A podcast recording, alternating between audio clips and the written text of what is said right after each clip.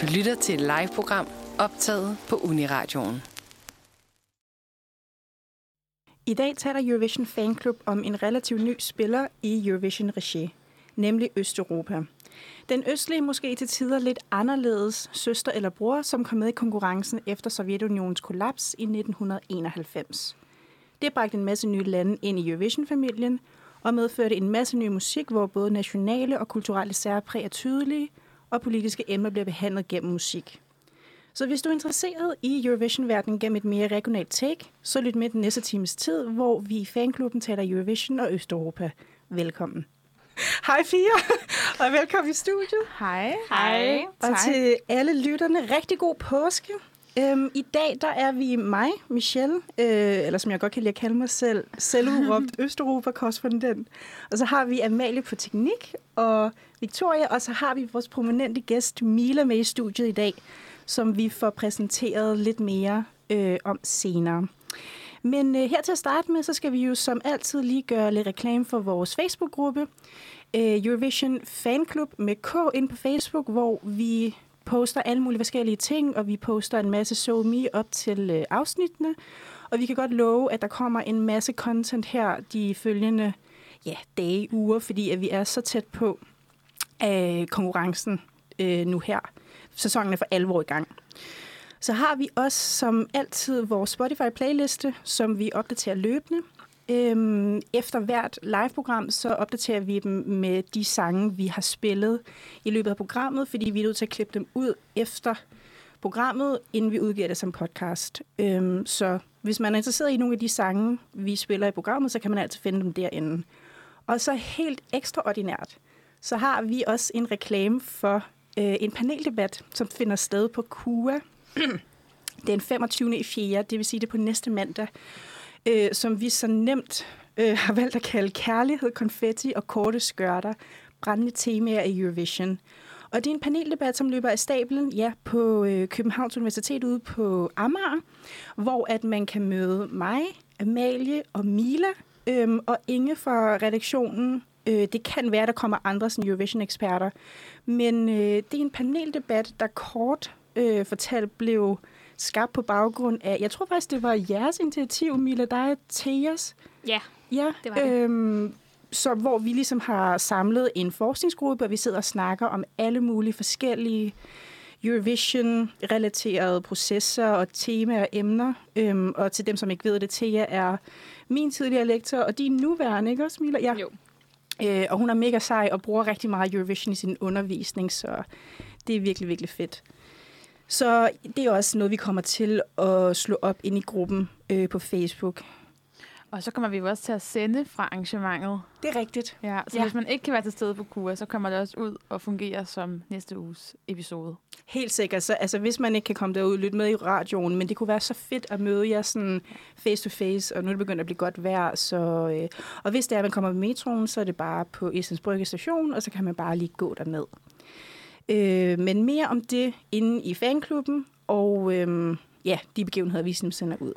Men dagen sender... I dag sender vi som sagt om Eurovision og Østeuropa, øh, dels fordi, at ja, temaet, som er på allens læber lige i øjeblikket, krig i Ukraine, øh, Ruslands retfærdige udelukkelse af årets konkurrence, som vi også kommer ind på senere, og øh, så bare generelt, fordi Østeuropa er et ekstremt spændende felt inden for Eurovision, både musikalsk, kulturelt og sceneshowmæssigt, og så er det typisk de lande, som bringer den vildeste kontekst til showet. Forstået på den måde, at det ofte er østeuropæiske bidrag, der tør at stille op med sange, som indeholder politiske konnotationer, associationer og just, altså plain politiske stikpiller. Men det der med at samle Eurovision i en størrelse, det er rigtig svært. Så vi kommer, til at derfor, vi kommer derfor til at kigge på forskellige temaer og emner, som gør øh, Østeuropa til den her helt specielle spiller inden for Eurovision. Og til dialog og fansnak om det, så har vi i dag fået besøg af vores øh, veninde Mila. Mila, velkommen til, og rigtig mange øh, tak, fordi du har lyst til at være med i programmet i dag. Jamen selv tak, og Ja. ja. selvfølgelig. Ja, øhm, har du lyst til at fortælle lidt om dig selv, så lytterne kan øh, lære dig lidt bedre at kende? Ja, jeg kan prøve. Ja. Øhm, ja, hej. jeg øh, studerer kandidaten i Østeuropa-studier på øh, Københavns Universitet. har været meget glad for Eurovision, siden jeg var helt lille. Har skrevet bachelorprojekt om Eurovision. Og har også arbejdet for Eurovision først som frivillig, da det var i København, øh, hvor jeg var alt muligt kvinde for Montenegros delegation. Og øh, så sidenhen har jeg været fast ansat hos dem siden 2015. Wow. Altså, det er Ej, så sejt. Vi har vidderligt en Eurovision worker herinde. Det er så cool. Men hvordan er det egentlig at arbejde i Eurovision, især her i for eksempel Montenegro? Ja. Øh, det er et kæmpestort arbejde, fordi det er et enormt maskineri, og Montenegro er en meget, meget lille bitte land i det her maskineri, som har meget få folk i delegationen i forhold til for eksempel Tyskland, som har sådan over 100 mennesker. Vi er et godt år, er vi 15. Må, må jeg prøve at høre, hvordan kom det, altså, hvordan blev det til, at du kom til at arbejde for den montenegrinske delegation? Jamen, øh, det var sådan, at jeg meldte mig som frivillig til Eurovision i 2014 her i Danmark. Og øh, der søgte de delegationsværter, som er sådan nogen, der guider og hjælper med alt muligt. Og jeg blev så matchet med Montenegro, fordi jeg kunne sproget. Og så, øh, mens jeg sådan var i den her delegation i løbet af de her to uger, så var jeg jo meget begejstret. Og Eurovision, jada, jada, jada, og skulle fortælle alle de her fun facts.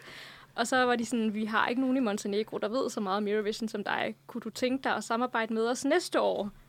Og så var jeg Oh sådan, my god. What? det vil jeg rigtig gerne. Men, men vent lidt, så det, altså, det er en fast stilling, du har, Ja, sådan fra år til år, Ja. og så, så du rejser ned til Monte, eller hvor, nej, du rejser med showet. ja jeg rejser med til Altså. det pågældende land, oh, til, der er Til det pågældende land. Så det skal du også i år. I, jeg er ikke sådan helt afklaret med det nu, fordi jeg har en eksamen på dagen for semifinale 1.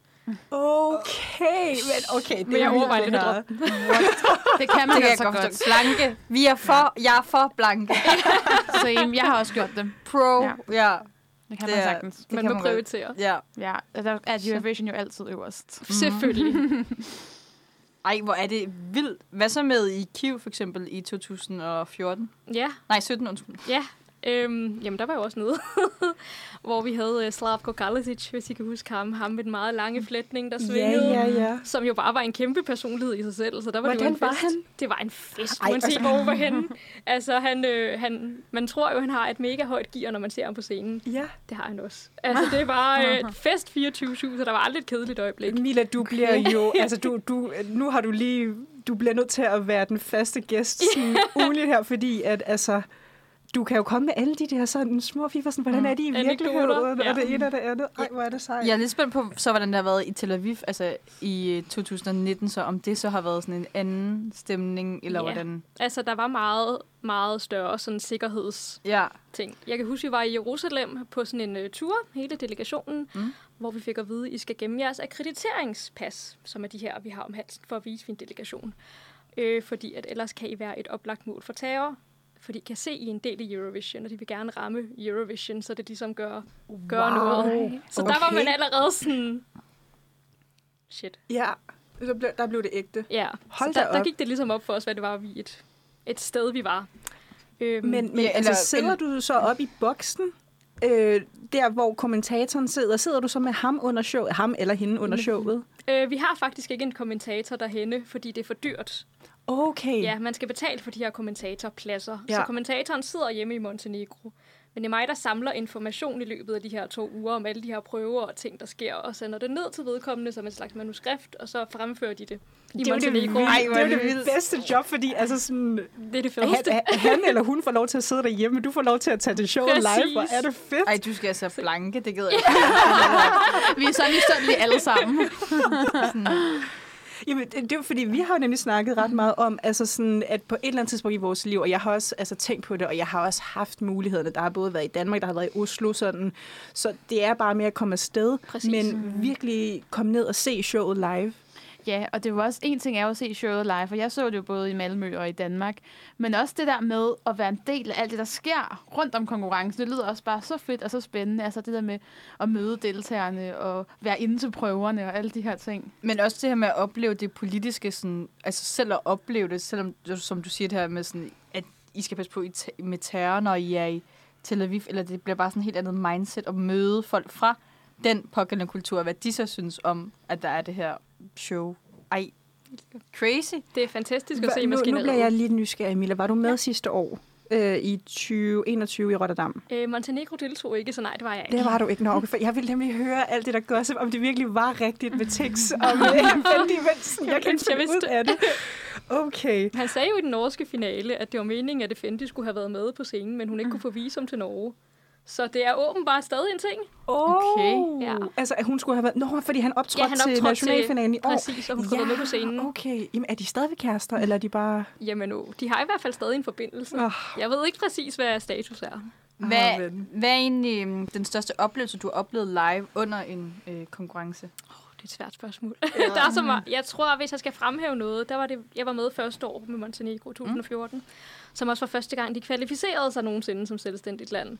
Og altså Montenegro er et land, der går op i Eurovision med liv og sjæl. Det er måske ikke de største bidrag og sceneshows, fordi der ikke er økonomien til det. Men det er virkelig noget, man lægger meget tid, energi og arbejde i. Så at få lov til at kvalificere sig og optræde, optræde i finalen foran så mange mennesker, det betød så meget for dem. Jeg kunne huske, at jeg begyndte selv at græde, det. Ej, jamen, det kan jeg. Ej, men det lyder også bare så smukt. Og lige præcis det, du siger med, at ja, de har ikke så mange penge. Altså, vi ser heller ikke Bosnien i øh, konkurrencen i øjeblikket, på grund af, at de også har finansielle problemer Præcis. i forhold til ligesom at ja, kunne komme med og alt det der. Men, men de, de ligger ja, liv og sjæl i det, og det føler jeg bare, det, det er noget, der går igennem, eller ikke igennem, men det er noget, der går igen øh, i sådan Østeuropa og Eurovision, fordi at de tager det voldsomt seriøst. Altså sådan, de vil vinde, og de vil stille op med noget, som ligesom sådan sætter sig i erindringen hos folk. Det er ikke bare sådan noget lol, lol. Det er jo også nogle af de helt store artister, der er med for Østeuropa gang på gang, hvor i Danmark, der griner vi lidt af det, der er det lidt kitsch. Der er ikke Ja. nogen sådan, der er virkelig kendte, der vil stille op, fordi Nej. man risikerer sin karriere. Men, altså i Montenegro for eksempel, også i Serbien, Bosnien, der er det en stor ære bare at være med og repræsentere sit land. Ej, så man tager det seriøst på en helt anden måde. det er så smukt, synes De jeg. lægger, må lægge meget identitet i det på en eller anden måde. Absolut. Ej.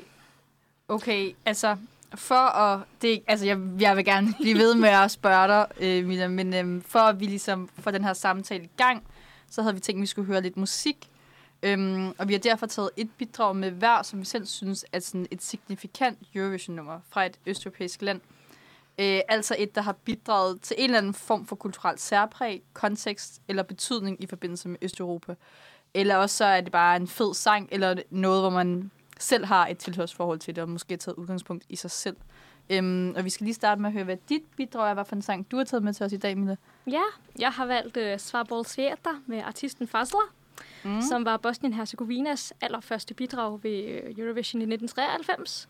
Det har jeg, fordi at den har en rigtig stor kulturel betydning for Bosnien. Fordi det var første gang, Bosnien var repræsenteret som interna- eller et land, så i noget, nogen international sammenhæng. Altså, de havde ikke været selvstændige i sport eller til konferencer eller noget som helst. Det var første gang. Og Gud, og det er jo også, altså det er lige midt Præcis. i altså, krigen, ja. Ja, Ja, altså? Sarajevo var under belejring, så de her artister, seksmands band, de måtte flygte altså igennem bombardementet over bjergene. De mistede deres sko, har de også fortalt sådan på Nej, vejene, så de flygtede i vinter, under vinteren. Sådan, øh, de flygtede et par måneder tidligere, ligesom Ukraine, som vi kommer til at snakke om lidt senere, igennem bjergene uden sko, og øh, dirigenten nåede faktisk ikke frem til Irland. Hva, hva, hvad skete der med dirigenten? Øh, han blev sådan taget til fange, Åh, oh, nej. Ej, men er, Ej, stadig, se. men er stadig i live. Åh, oh, du skal takke og lov. Men, men se, det er det der med, altså sådan... Ja, Eurovision, det har bare så stor en kontekst, fordi at det, det taber bare ind i alle mulige menneskers historie og landes historier mm. og sådan noget. Gud, hvor vildt. Og så kan man jo også sige, altså sådan 1993, det er jo det år, vi blev født, Mila. Ja, sådan, det det, er jo også et meget vigtigt år. år. Skal vi høre sangen, og så Ja, snakke lidt videre om den absolut. bagefter? Ja, så kommer den her. Ja, og det var Fasler med Svarbul Svierta. Er det øh, Rigtig flot udtale.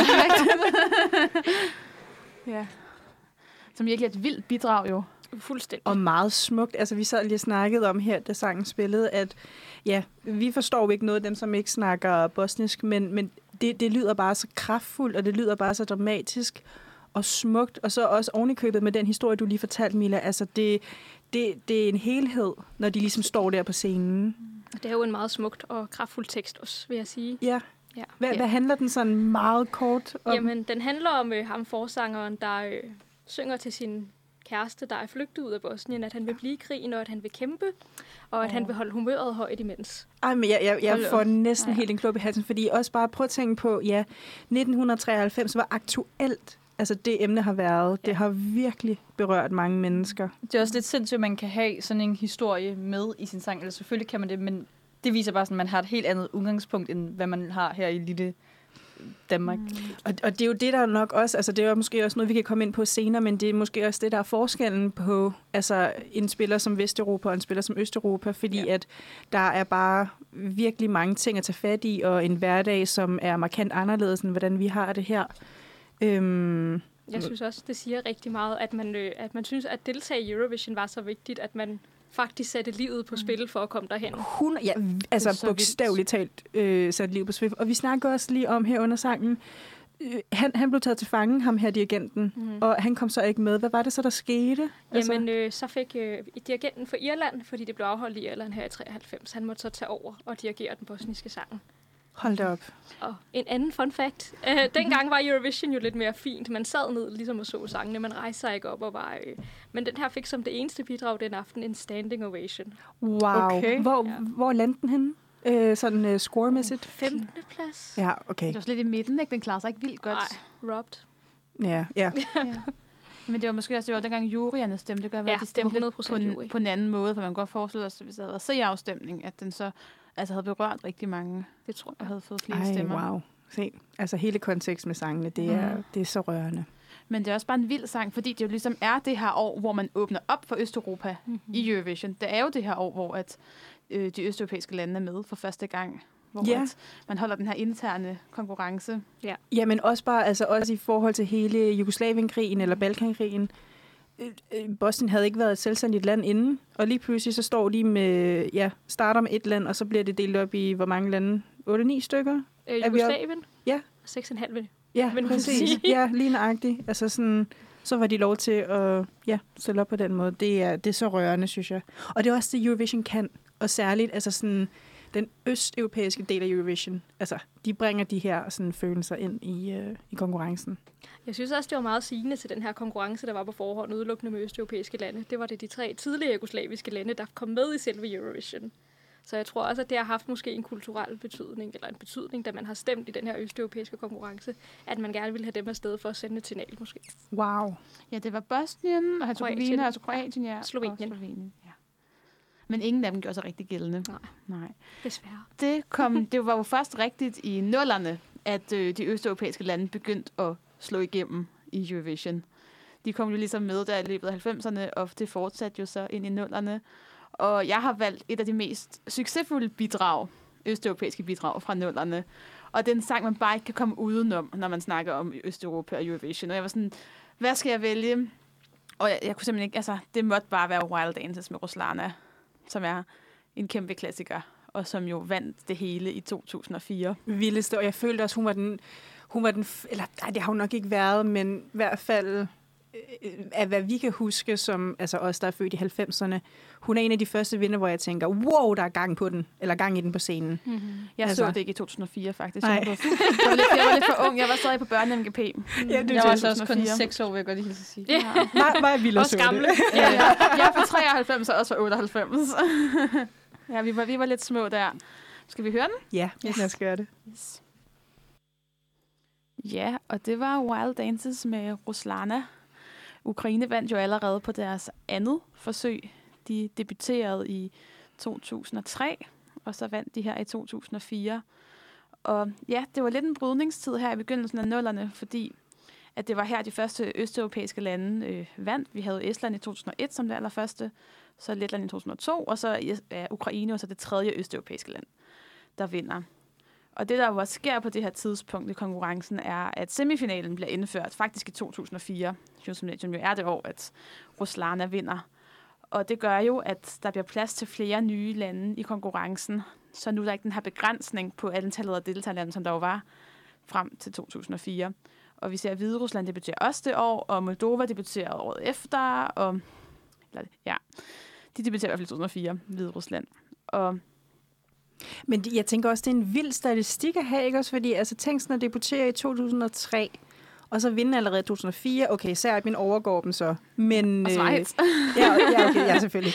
Men, men altså sådan, Ukraine har generelt placeret sig i top 10 næsten alle år. Helt vildt. Og det er, vel Har også, de ikke? det er vel også det eneste land, der ikke er råd ud af en semifinale nu. Ja, ja alle de altså. år, de har været med, har de været med i en finale. Mm. Det er så vildt, og altså sådan, de, de lander ikke på altså sådan, træftepladsen. Nej, nej, altså sådan, de lander altid på sådan, i top 5, føler jeg nærmest. Mm. Ja, det er virkelig sjældent, Ukraine er floppet. Jamen, det er præcis. Ja. Og, og det er igen i forlængelse af det, du sagde tidligere, Mila, i forhold til, at øh, nu skal vi dem også alle over en kamp, altså sådan østeuropæerne, men sådan, de østeuropæiske lande, de, de ligger altså sådan vidderlig flid og sjæl i deres bidrag. Det, det er seriøst, de er her for. Og om de vil vinde, eller om de går efter at vinde hver gang, eller om de bare går efter ligesom at vise sådan, her er vi, det her det er vores kultur. Øhm, Mm. Ja. Så altså, de så går op i det, og det er derfor, Ja. de ofte ender ret højt. Præcis, altså det er jo virkelig mm. flotte sange, og man kan sige, hvis de altid stillet op med noget meget sådan karakteristisk i forhold til, lad os sige, hvis alle var sådan noget der, ligesom Shum sidste år, øh, elektro øh, folklore, så vil man tænke, okay, sådan, det er den ukrainske genre, det er fedt, men nej, nej, altså hvis man kigger på deres bidrag fra 2003 til 2022, de er vidt forskellige. Altså, der er nogle sange, der har været decideret på engelsk, og der er nogle, der kun har været på ukrainsk, og Wild Dances, og popdiva, Annie Lorak, og det ene og det Ja. andet. Altså, det er bare alting. Jeg synes også, at Ukraine er ekstremt gode til at stage deres bidrag. Altså til at få dem til at se fantastisk ud på scenen. Virkelig. Shum var, lå jo ikke særlig højt hos hverken fans eller bookmaker på forhånd. Og da vi så så dem på scenen, der ja. var det, jo, det er jo en sikker top 5. Så de har ligesom løftet den her sang. Jamen, jeg synes, det, den var fantastisk i forvejen. Jamen, det var men den. de formåede at få den til at være fed for et stort publikum. Jeg, jeg var mund, fordi jeg, jeg tror, jeg levede under en sten, for jeg tror, jeg skrev eksamensopgave sidste år eller sådan noget. Så jeg tror faktisk først, jeg så den der under, var det anden semifinale, eller var det første? Det kan jeg ikke helt huske, men en af semifinalerne. Anden. Ja, fedt. Vi har bare så glemme jer derinde. Det er så genialt, at man ikke kan huske de der årstal. Altså, jeg kan slet ikke følge med, med, med alle de årstal, som både Amalie og, og Milla kan. Men jeg var mundlam, og jeg tænkte bare, wow, hvad, hvad var det for en sang? Fordi at, mm. ja, det, det er så enestående, det er så unikt, det de bringer, ikke? Og det var lidt det samme, som man har set både med ja, Ruslana og Verka Sedutska. De nogle gange virkelig har det her sådan in-your-face Mm. udtryk. Men noget af det, der også er interessant ved Wild Dances, er, at det faktisk er den første vindersang, hvor der bliver sunget et andet sprog end engelsk, efter vi får den her øh, altså frit sprog, sprogvalg. Gud, Mm-hmm. hun, hun, hun Ja. synger lidt på engelsk, gør hun ikke? Jo. Jo, øh, det Jo. er et vers, tror jeg, der er på ukrainsk. Okay. Ja, så der, er, ja, så der er jo ikke vildt meget på ukrainsk. Ej, men stadigvæk. Ja. Altså. Ja, Jeg det- føler stadig, det er mere modigt, end hvad mange vestlige sange altså gør, eller hvad Danmark i hvert fald har gjort i lang tid. Ja. Ofte bare taget det safe choice og sunget på engelsk. Ja. Ja, præcis. Altså Fyr og Flamme sidste år var jo de første siden øh, reglen blev indført, udover Leonora, der sang i en sætning, Tæller ikke. men som har sunget en sang altså fuldstændig på dansk siden 1997. Det Ja. synes jeg er ret Ej, det var så ærgerligt, de ikke gik videre. Ja. Men de har det stadig godt. Jeg så, du var kun til Jeg var koncert, koncert i, med dem øh, Så de har det godt. Ej, det er godt. det er godt. De klarer sig alligevel. De kan stadig spille for fulde sale. Fuldstændigt. Udsolgt i Odense. Genialt. Hvis, ja, hvis vi skal se lidt på øhm, Ruslana sceneshow og sådan, så har jeg faktisk sådan, fordi det er jo altid det her med Østeuropa. Hvad er den kulturelle baggrund? Meget, ja. Ja, og jeg var sådan lidt, okay, hvad kan jeg finde på Wild Dances? Og jeg kunne ikke finde sådan vildt meget, faktisk. Der, var, der er ikke sådan den store øh, kulturelle kontekst. Øh, Så Ruslan- Ruslana bliver sådan en figur i den orange revolution bagefter. Ah, Men altså, selve sangen er ikke så politisk. Det er jo lidt sådan et fantasy-univers.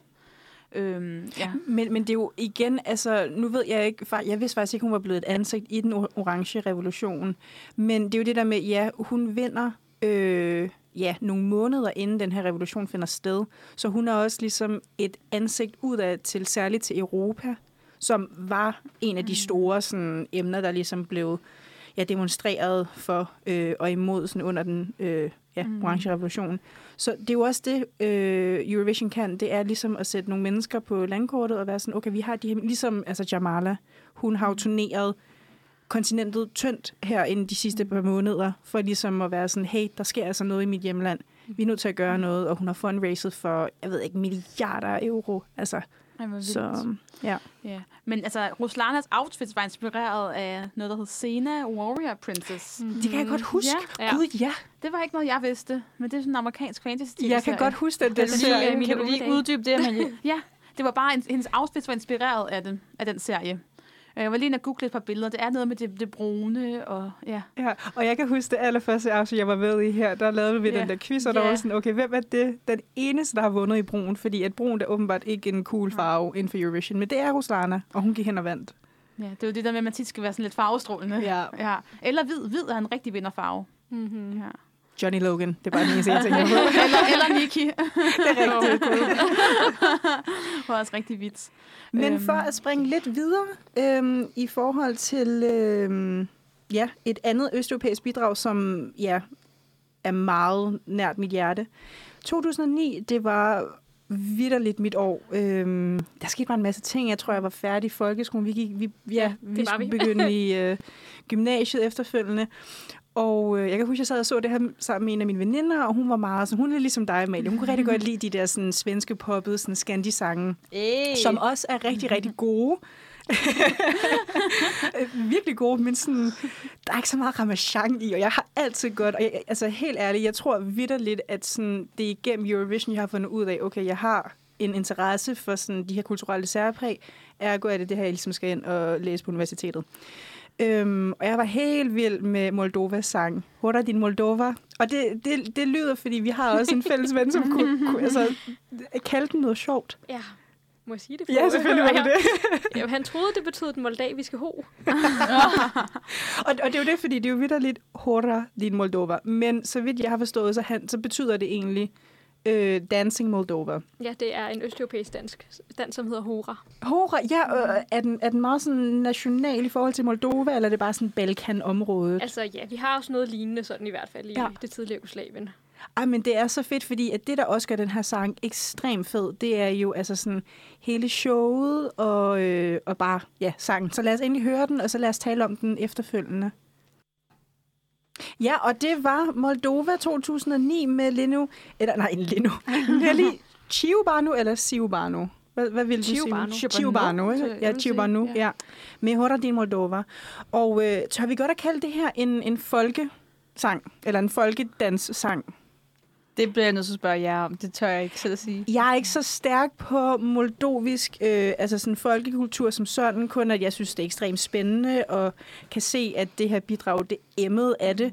Men om det er decideret en folkesang, det ved jeg ikke. Men øhm, Der er i hvert fald sådan noget, de råber hey, og der Ja. er altså nogle instrumenter, og ja, hvad er en folkesang egentlig? Hvad karakteriserer egentlig en folkesang? Der skal man nok også vide noget om moldavisk folkemusik. ja, og, og hvad, hvad der er tradition, og, og det ene og det andet.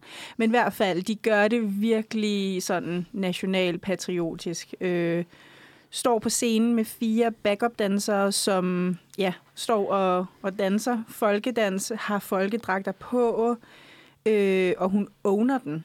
Og jeg var solgt fra første gang, jeg hørte den. Jeg tænkte bare, ja, og vi stod også i snak om i pausen, sådan, man forstår ikke så meget dengang. Okay, jeg har været 15 i 2009, men altså, ja, øh, hun synger så godt nok lidt på engelsk, og jeg kan faktisk ikke huske, om hun sang på engelsk i finalen, men går i hvert fald videre fra semifinalen, på trods af, at det er en så meget anderledes sang, end hvad vi er vant til at høre i Vesteuropa. Så øh, virkelig bare fedt, og der er ekstremt meget sådan etnografisk materiale, som jeg bare har lyst til at dykke ned i. Ja, det er jo det med de sådan, folkedragter på, på scenen, eller sådan. De spiller meget på det her Ja. øh, sådan slaviske øh, folkekultur i udtrykket. Det var sjovt, hvis man skulle forestille sig sådan et skandinavisk land, måske sådan Norge, kom i folkedragt. Det, altså, det har- har jeg virkelig svært ved at forestille mig. Det gjorde de vel da i 1980? Var Ja. det ikke folkedragter på der? Sami Etnan. Jo. I 1980? Men det var samiske, det var samiske rigtigt. folkedragter, så det er jo en, et mindretalsgruppe i Norge, Mm. kan man sige. Mm, så skulle det have været, have været, da Jon Henrik Fjellgren var med i Sverige. Ja, oh, et ikon. Ja. Var det, var det? 05. Var det ikke 15? Nej, undskyld, 15, ja. Og 17? 17 og 19. 19, ja. Ja. Jeg kan også huske, at Sverige de stillede op med noget i tj- øh, 2020, skulle jeg til at sige, i 2000. Nå, Øh, Roger. Pontare. Ja, det er rigtigt. Ja, ja, ja. Øhm, som også der var noget sådan Ja. mindretal. Men igen, ja, det, det er mindretal, og det er jo... Øhm, jeg, jeg tror bare ikke, at vi vil se øh, et vesteuropæisk bidrag som sådan her. Altså sådan... Tættest vi måske kommer på, det er faktisk fyr og flamme, at de faktisk gerne vil stille op på dansk, men ja. øhm, de kommer ikke ligesom Mm. op på samme spektrum som det her. Men Vix, du har også en sang. Yes. Jamen, øhm, jeg har også taget en sang, men jeg har taget Safuras Drip Drop øhm, fra Azerbaijan fra 2010. Og øhm, den her sang har jeg taget med, fordi det er en sang, som jeg jo hørte øh, med mine søskende, da vi så det sammen, og som kom på femteplads i 2010. Øhm, og mit forhold til Østeuropa, særligt da jeg var barn, var jeg nærmest ikke... Altså, jeg vind, vidste ingenting. Det var som om, at den del af Europa knap nok eksisterede. Man kendte til Spanien, og man kendte til Frankrig, og man kendte til Italien, man kendte til Sydeuropa. Så det er også sådan, jeg har taget den her sang med, fordi den er meget vestlig præget. Den er skrevet af en svensker. Og det forfærdelige ved det her, det er, at jeg som barn kunne lide den her sang, fordi den var, eller dengang vidste jeg det ikke, men det var fordi den var vestlig. Så jeg tænkte jo ikke sådan, det her det er et land, der øh, er anderledes, har en anden kultur, og hvorimod at de, øh, de østeuropæiske sange, som har haft meget østeuropæisk kultur med folkesange, med folkedragter, har jeg virkelig sådan, ja, nærmest lukket ører og øjne for, fordi at det simpelthen var for anderledes for mig. Og det siger måske også, hvor meget, både hvor meget vestligt musik dominerer, både i konkurrencen, men også i ens hverdag, uden man lige tænker over det. Er det først nu, man tænker, okay, der er krig i Østeuropa, eller jeg skal på Interrail. Jeg har hørt meget godt om Østeuropa, hvor det først nu, man sådan, jo lærer verden at kende, og rent faktisk åbner sine øjne, eller forsøger på at åbne sine øjne bare lidt mere. Øhm, så den synes jeg i hvert fald, vi skal høre. Yes, den kommer nu. Ja, og det var Safura med Drip Drop fra Azerbaijan fra 2010. Og ja, som I kan høre, den er meget vestlig præget, meget catchy. Hendes performance, der havde hun også en blå kjole på, og så meget, altså, Så ja, flot. som en, ja, meget flot, men lige en, en Disney-prinsesse. Altså, det var meget sådan klassisk, hvad man vil forbinde med en, en performance, og som barn kan jeg bare huske, at jeg tænkte, Nå, men det her, det, er, da- det er fedt, det her, det forstår jeg, eller ikke, jeg forstår teksten, men det her, det kan jeg danse til. Og det er jo også sådan lidt, jeg vil ikke sige, eller jeg ved ikke, om det stedet sådan skammer mig, men jeg synes også, det er ærgerligt, at det har været det, som jeg har synes har været fedt. Det har været det, som i virkeligheden har været noget, som vi lige så godt kunne synge i Danmark. Altså, ja, det er jo en af mine all-time favoritter, så jeg støtter dig 100%. Jeg synes, det er en virkelig, virkelig god sang, og jeg, altså, det var jo også forhåndsfavorit det år, og fuldt fortjent, synes jeg. Ja, jeg synes også, det er en fed sang. Øh, men i meget vestligt inspireret. De prøvede jo også at lancere hendes karriere i, Spa- i Sverige efter showet, hvor hun fik en øh, five år, femårig ja. pladekontrakt med et svensk pladeselskab. Og det endte med, at hun brød den her kontrakt efter noget tid, fordi at de ikke lod hende rejse til Azerbaijan så tit, som hun gerne ville. Nå, Så jeg tror virkelig, de prøvede at sådan integrere hende i, øh, i Sverige og i Vesteuropa.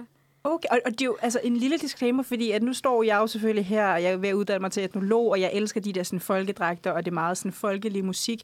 Men østeuropæiske bidrag i Eurovision, det er jo også mere end bare folkedans. Altså sådan, det er ikke mm. kun det, de ligesom stiller op med. For det er nemlig også sange som altså sådan Drip Drop, der er en mega banger. Og det er jo altså, alle lande nærmest har jo på et eller andet tidspunkt haft svenskere til at skrive deres sang. Altså, vi kan, det har vi jo også selv, og Norge har, og det er jo, Malta har jo, og det, det, man gør det jo overalt i Europa.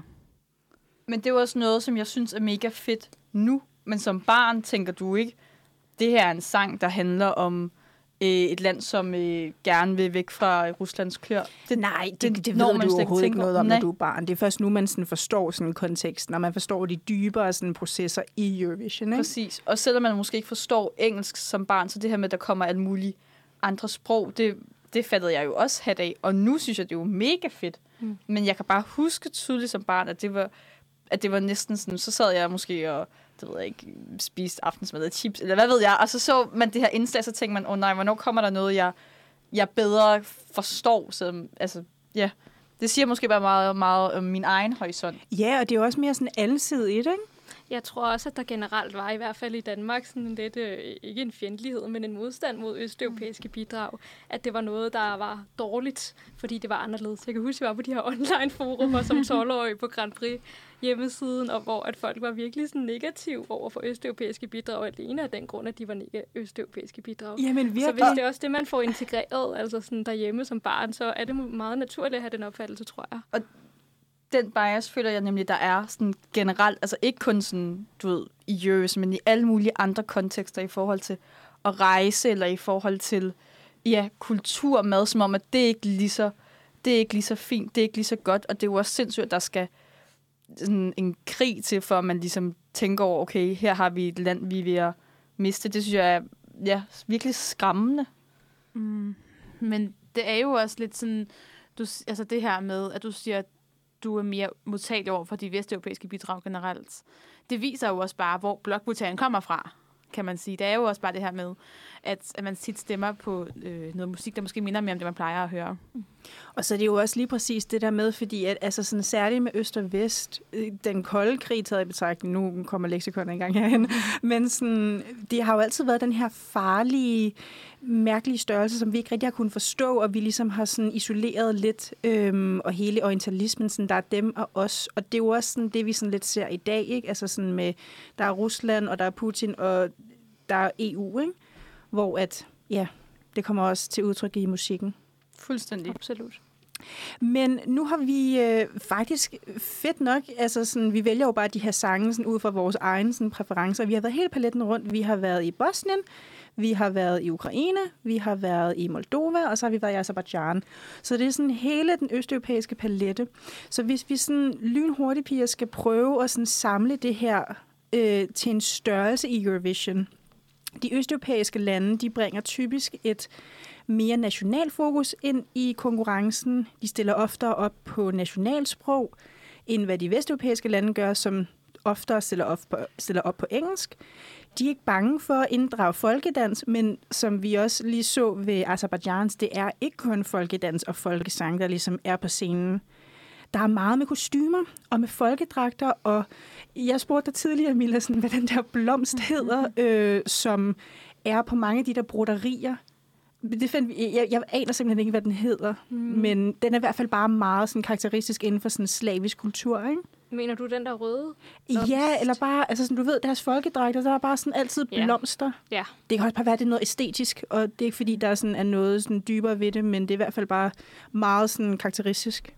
Og det er jo netop også det, der er så fedt ved de østeuropæiske bidrag, fordi at, sådan, det repræsenterer meget mere det enkelte land. Og ikke selvfølgelig ikke bare sådan, det her det er Østeuropa, men selvfølgelig det enkelte lands kultur og folkedragt. Fordi i Danmark, okay, du kan tage en hvilket som helst vestlig land, der kunne synge Fly on the Wings of Love. Altså sådan, det er jo ikke, De, det er jo ikke gør fordi, det, i det, hvert her fald, det er dansk. Nej, de gør det i hvert fald virkelig personligt, og det er derfor, jeg har sådan en kæmpe forkærlighed for det. Og så var du lidt inde på det, Mila, i forhold til de her chatfora, øh, som særligt kom frem sådan der i ja, slut nullerne. Slutnullerne, Ja, ja. ikke det også? var rigtig, og det er lidt væk igen. Ja, heldigvis, Heldigvis. fordi jeg kan huske, øhm, og øh, vi har jo også været så seje og fremlægge på en online-rejse, var Villa. Altså, Ja. vi, vi, vi laver Eurovision til vores karriere. Det er simpelthen så fedt. Øh, eller gør Eurovision til vores karriere.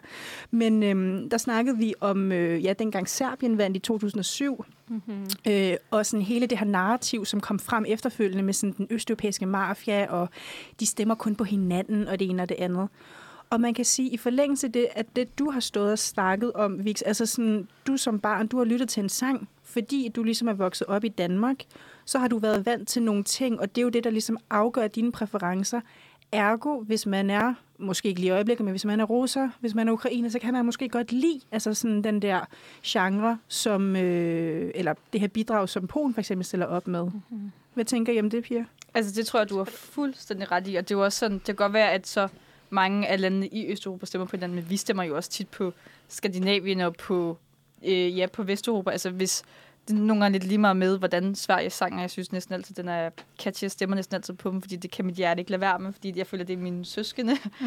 det er min irriterende storebror-agtige. Altså, sådan, så det forstår man jo fuldstændig godt. Ja, altså ja, jeg vil også sige noget med, at den her blokafstemning måde, den er jo lige så markant nærmest i Skandinavien, som den er i det tidligere Jugoslavien. Ja, vi gør Jeg præcis det samme. analyserede faktisk statistikken for nogle år siden, og Ja. det viser, at Danmark stemmer mere på Sverige, for eksempel, end Bosnien stemmer på Serbien.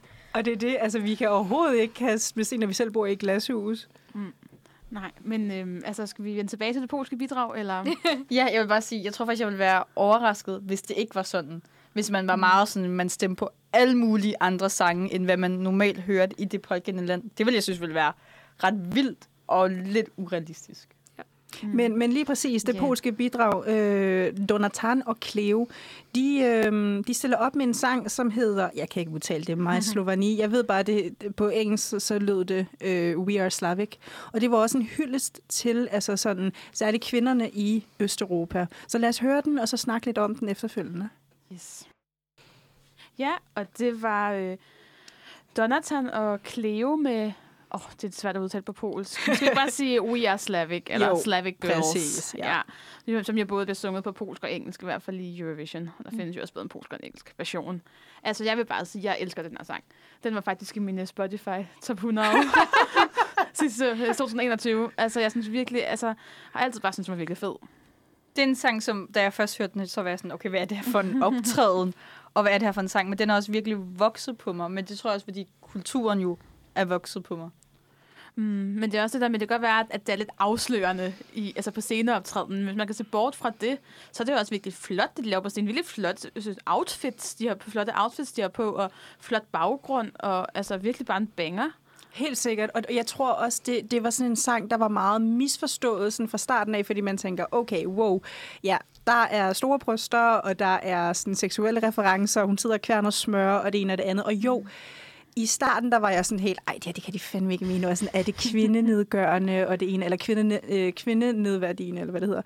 Øhm, men jeg tror faktisk også, at, at der er en vis form for sådan humor i altså sådan optræden, ikke? Ja, der er en masse ironisk distance Ja. ja. i det. Altså, man, de tager jo også lidt pis på. Altså, det der med altså, at, altså, Hvad de ligesom- ja. kvinderne, eller sådan.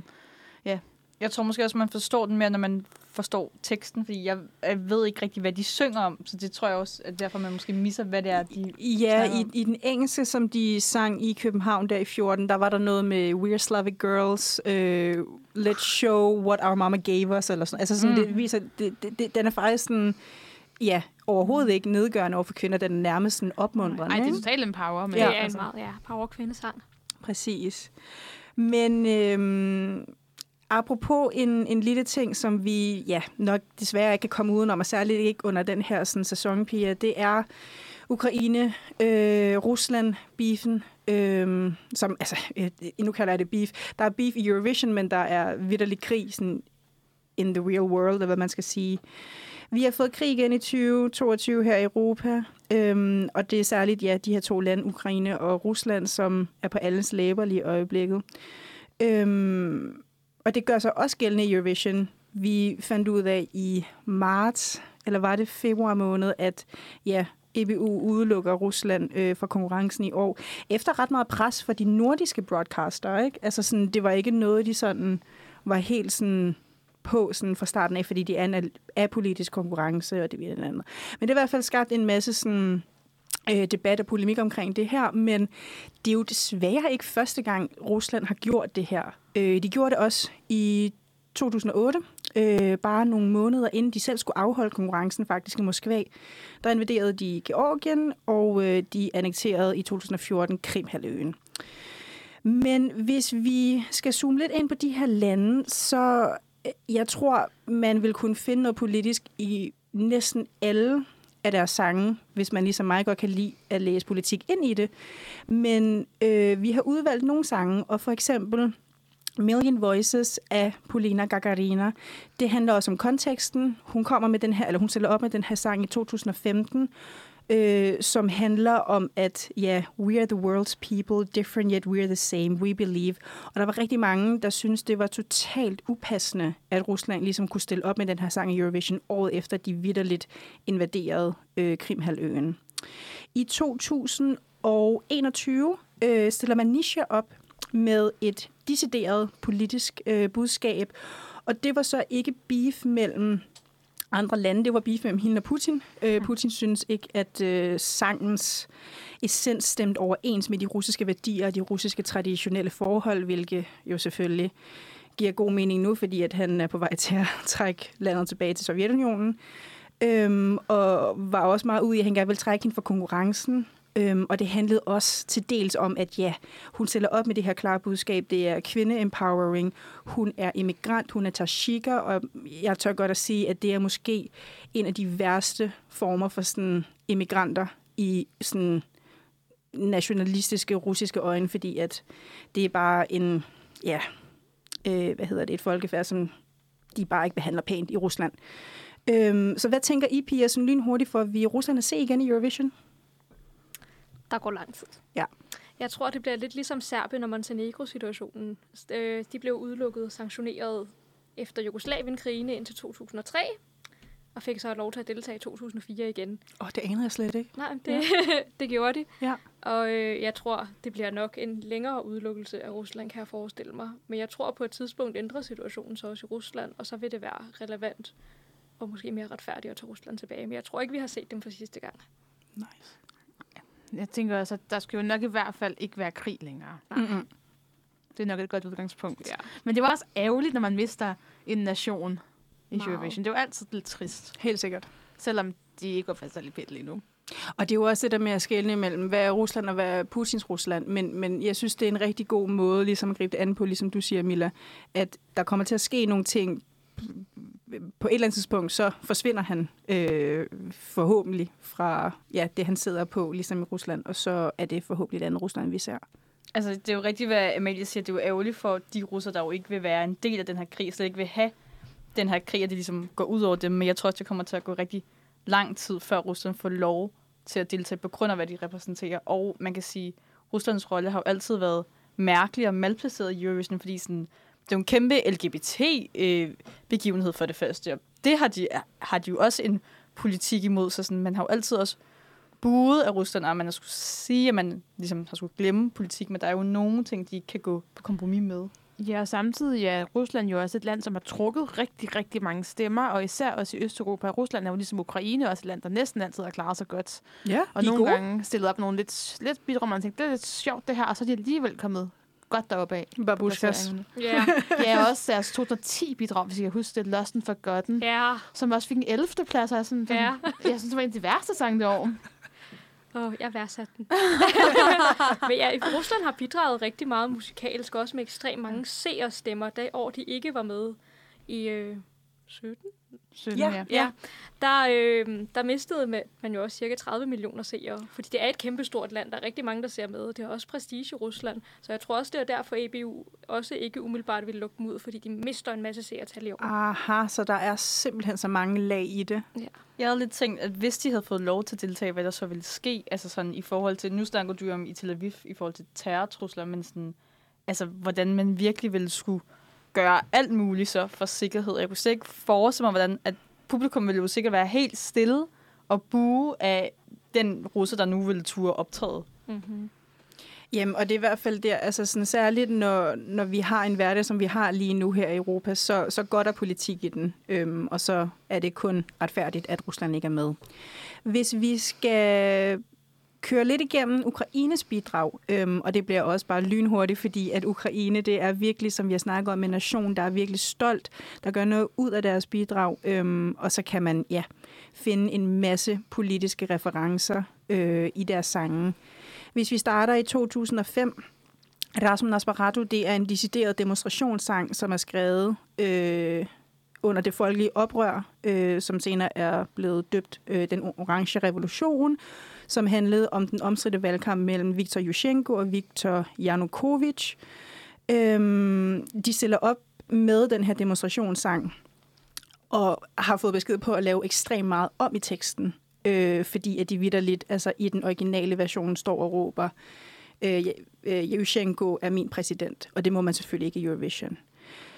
Går vi videre til 2007, Vertka Seduchka. Øh, hvis man ikke er klar over, at det her har noget at gøre med sådan Sovjetunionen, eller man ikke ligesom tænker over det, så tænker, altså, så tænker man bare, om det er en drag queen, der løber rundt på scenen og er lidt fjollet. Men altså, sådan, sangen er indbegrebet af at ligesom gøre nar af Sovjetunionen. Og øh, noget, som jeg altid rigtig godt kan lide at fremhæve ved den her sang, det er, at hun også synger på tysk. Og det kan godt være, at det er min egen tolkning, men øh, der var mange ukrainere, der blev øh, beskyldt for at være nazister. Og det er sjovt at sige blev, fordi det, det er de jo så blevet igen. Det er også et argument i den her krig, at sådan, der ligesom er en masse nazister, der sidder der, hvilket overhovedet ikke er rigtigt. Men øh, det har jeg altid tænkt på, om det kunne være derfor, hun ligesom sådan synger på tysk. Hvis vi kører videre til 2016, som så øh, også gør, at Rusland ikke er med i 2017, som du nævner, Mila, der stiller øh, den kraftige kvinde, øh, Jamala, op kraftig i, i form af hendes stemme. Hun er fantastisk.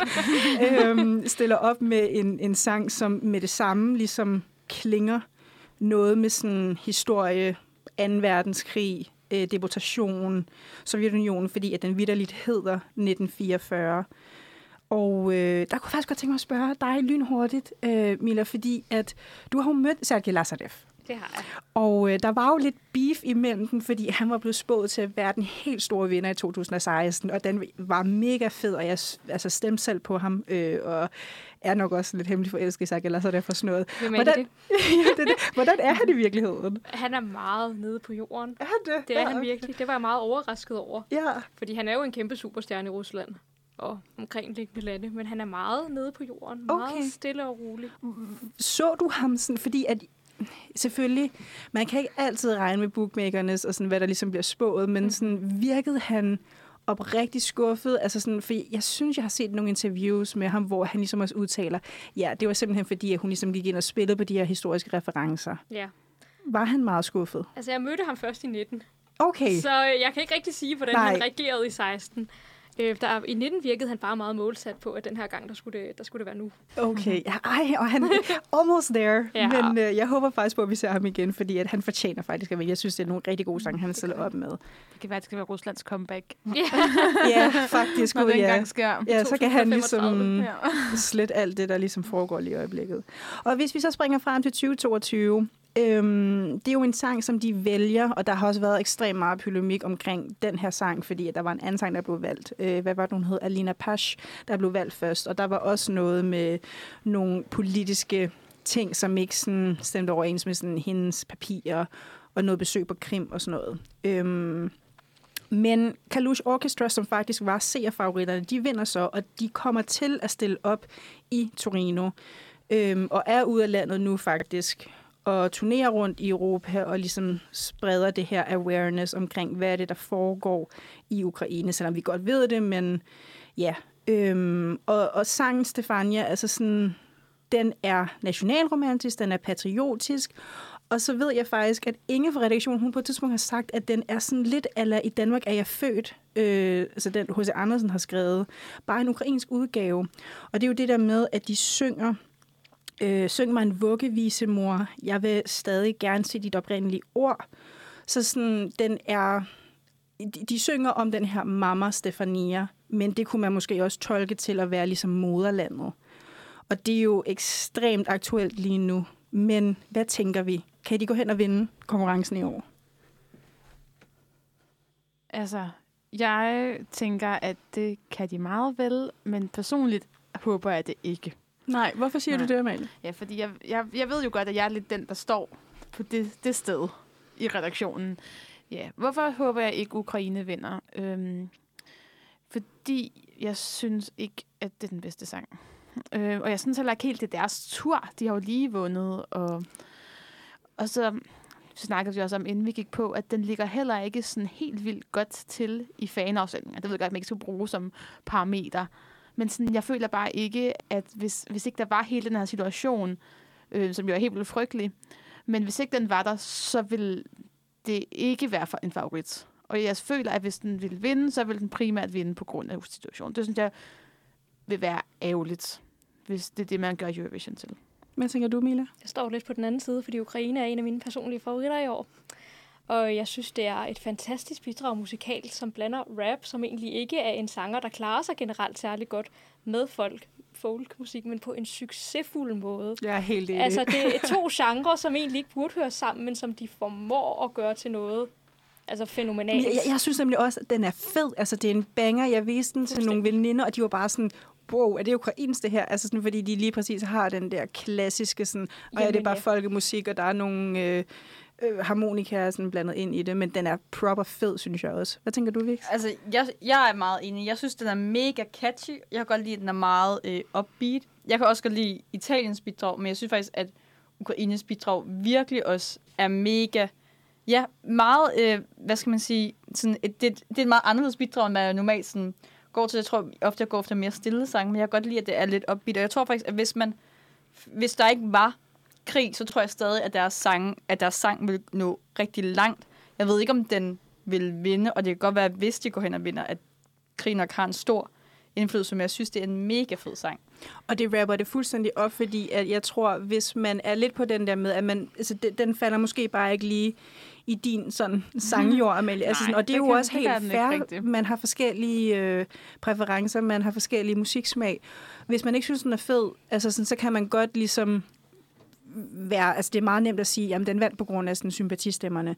Men jeg har det ligesom dig, Vix, altså den, den vil nå langt, lige meget om der vil være krig eller ej, føler jeg. Ja, Ja. den er fed. Og det er ligesom det, Mille sagde med rappen. Jeg tror, det gør meget. Og vi kommer jo aldrig til at vide, altså det er jo så mudret et billede, vi kommer aldrig til at vide, når vi får seerstemmerne og jurastemmerne, hvor, hvad folk har vægtet. Man kan jo ikke sige, okay, så mange se- seere stemte på grund af den politiske situation. Altså, så jeg tror også, det kommer til at stå og falde meget på, hvordan den klarer sig hos juryerne. Fordi jeg tror, at de vinder seerafstemningen. Det er jeg ret overbevist om. Eller i hvert fald kommer helt op i toppen der. Helt sikkert. Så for lige at afslutte det. Skal Ukraine vinde i 2022? Ja, siger Michelle. Jeg siger også ja. De må meget gerne for min skyld. Jeg siger et stort nej. Yes. yes. Nå, men hey, altså, og det er jo det, der gør det så fantastisk, at vi ligesom kan have en dialog omkring det her i fanklubben. Men nu har vi snakket lidt om den. Skal vi ikke høre den? Jo, lad os. Og det var Kalush Orchestra med Stefania. Og altså, vi alle sammen stod og rockede med i studiet, så lad os se, hvad konkurrencen i år bringer. Det bliver virkelig, virkelig spændende. Men øh, vi er ved at være nået til vejs ende, så jeg vil egentlig bare sådan lige inden afslutningen finder sted, bare sige rigtig mange tak, Mila, fordi du havde lyst til at være med i dag. Vi håber, du vil være med igen.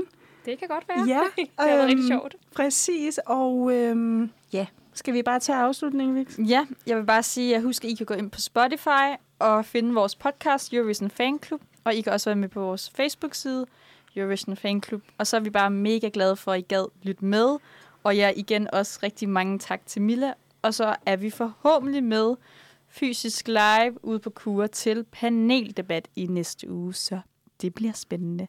Og så har Milla jo lige valgt et lytterønske her til sidst. Og der har hun valgt sangen øh, kons, nej, konstrakter med sang in corpore sane. Det vil være smukt udtalt. Det, det, det der med de østeuropæiske bidrag. og det er Serbien fra, ty- fra 2022. Yes, og dem skal vi lige høre.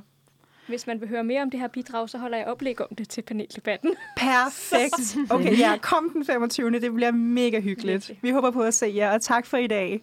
Tak for Tak i dag. for i dag. Ja, tak for i dag.